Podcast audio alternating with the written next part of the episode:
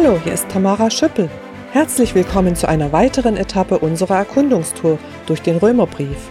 Bitte beachten Sie, dass verschiedene Zitatangaben und Querverweise nur in der Textversion ersichtlich sind. Sie können auch parallel mitlesen. Heute beschäftigt uns die Frage, alles richtig gemacht?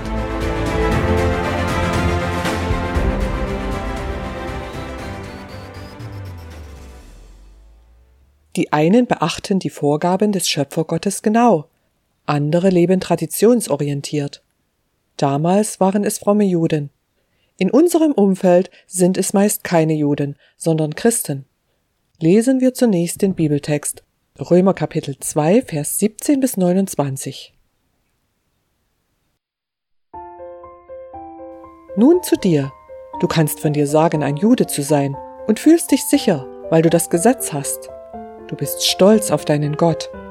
Aus dem Gesetz kennst du seinen Willen und kannst beurteilen, worauf es ankommt. Du traust dir zu, die Blinden zu führen und denen im Dunkeln das Licht zu bringen. Du willst Erzieher für die Unverständigen und Lehrer für die Unwissenden sein, weil du das Gesetz Gottes hast, den Inbegriff von Erkenntnis und Wahrheit. Du belehrst andere, warum nicht dich selbst? Du predigst, man dürfe nicht stehlen.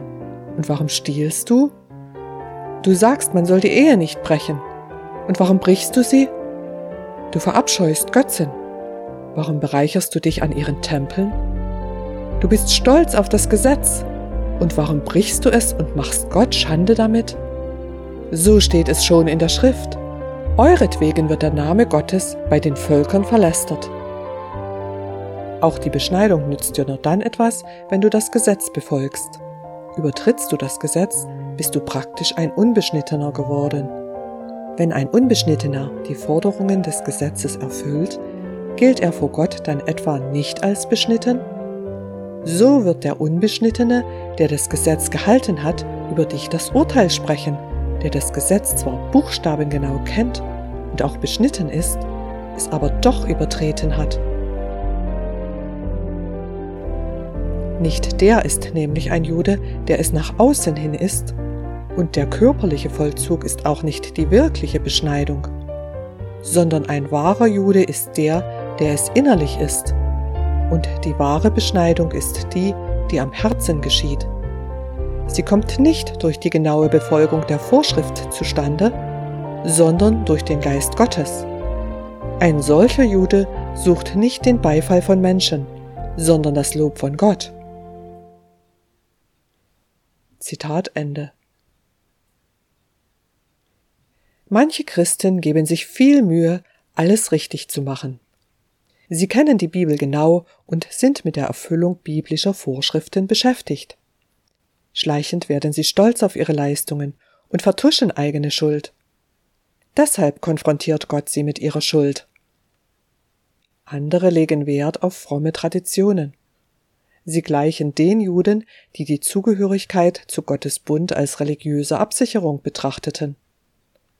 Das Zeichen der Zugehörigkeit war für Juden die Beschneidung. Informieren Sie sich gern selbst in der Bibel darüber. Gottes Ziel ist hingegen die aktive und persönliche Gottesbeziehung jedes Menschen. Die Vorschriftenorientierten bereiten Gott Schande wegen ihres Hochmutes und des unehrlichen Totschweigens eigener Schuld. Traditionsorientierte Religiosität ist nutzlos. Revidieren wir deshalb unsere Zielorientierung. Nehmen wir uns Zeit für ein ehrliches Gespräch mit Gott. Vorrangig ist nicht der Gottesdienstbesuch, nicht das Lesen christlicher Zeitschriften, nicht das Hören von Predigten. Bei Gott zählt das innere Sein.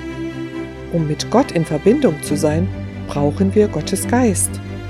Er ist an dieser Verbindung dringend interessiert. Es liegt an unserem Wollen. Reden wir mit Gott. Hören wir ihm zu